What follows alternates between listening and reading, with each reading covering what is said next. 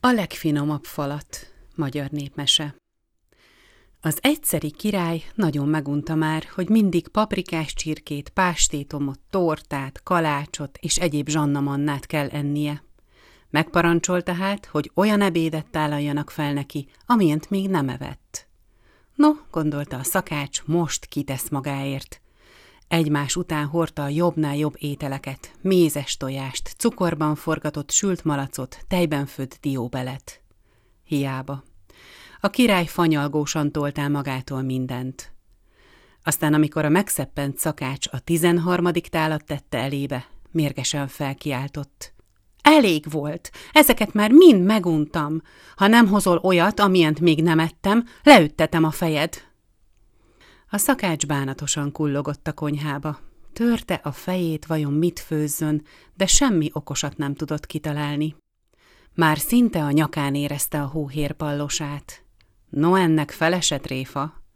Hóna alá csapott egy kenyeret, elbúcsúzott a kapufélfától, és világgá ment. Másnap, mikor elhúzzák a delet, leül a király az asztalfőre, az ebéd meg nincs sehol. Ilyen még sohasem fordult elő. Azonnal kiadta a parancsot, hogy a szakácsot vasra verve vezessék elébe. Vitték is volna nyomban, miért ne vitték volna, ha a király parancsolta? De hol volt már akkor a szakács? Előállt a főasztalnuk. Felséges királyom, jelentem alásan, a szakács megszökött. Elvörösödött mérgében a király, hát most már se ebéd, se szakács? Hát utolsó emberű az országban, hogy meg sem ebédelhet? Azonnal nyergeltetett. Lóra egy szakasz katona.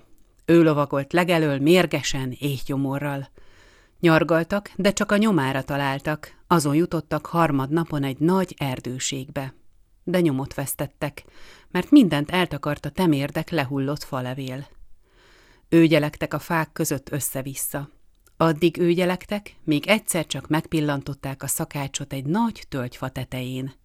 Rákiáltott a király. Gyere le, te ebatta, mert lelőlek! A szakács meg. Halottnak tettette magát, mintha csak az ágak tartanák, hogy le ne pottyanjon. A király elevenen akarta kézre keríteni, úgy gondolta, hát ha nem is halt meg, csak alszik vagy elalélt a nagy fáradtság miatt. Megparancsolta, vágják ki a fát. Hozzá is fogtak a katonák, de hát a favágás nem katona dolog, meg nem is nagyon igyekeztek, sajnálták a szakácsot. A király biztosan leütteti a fejét, és akkor nem adhat már nekik semmit, nem ehetik a sódart, a libacombot, a kolbászt, a komiszkenyér mellé. Látta a király, mennyire immel ámmal dolgoznak a katonái, Felkapott egy csákányt, a tenyerébe köpött, aztán teljes erőből vagdosta a gyökereket, repkedett a forgács szanaszéjjel.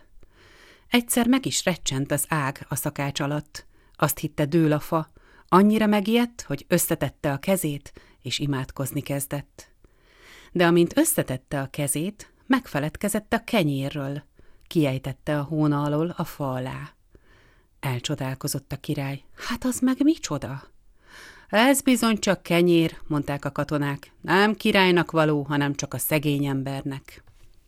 Elővette bicskáját a király, szelt belőle, és megkóstolta. Addig falatozott, míg a fele elfogyott.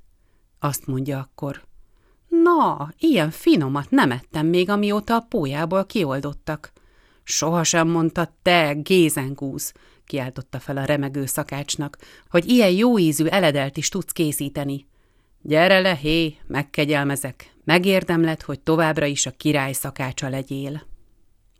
Fölbátorodott erre a szakács, lemászott, és a király elébe járult. Fogadkozott, hogy olyan finom kenyeret süt neki, amilyent még senki sem evett ezen a világon. A király rögtön elküldte az egyik vitézét a közeli városba lovat vásárolni a szakácsnak. Felültette rá, és maga mellett lovagoltatta hazáig. Csak ámult, bámult az udvari cselédség, nem tudták mire vélni, mivel engesztelhette ki a szakács a királyt, mivel érdemelhette ki a kegyelmét, és hogy ilyen nagy becsbe került. De még jobban elcsodálkoztak, amikor azt mondta a király. A legszigorúbban megparancsolom, hogy mától fogva akármit teszel az asztalomra, el ne hagyd mellőle a kenyeret. A szakács teljesítette a szigorú parancsot. Minden héten nagy kemence kenyeret sütött. Ha nem teljesítette volna, az én mesém is tovább tartott volna. Ez a műsor a Béton közösség tagja.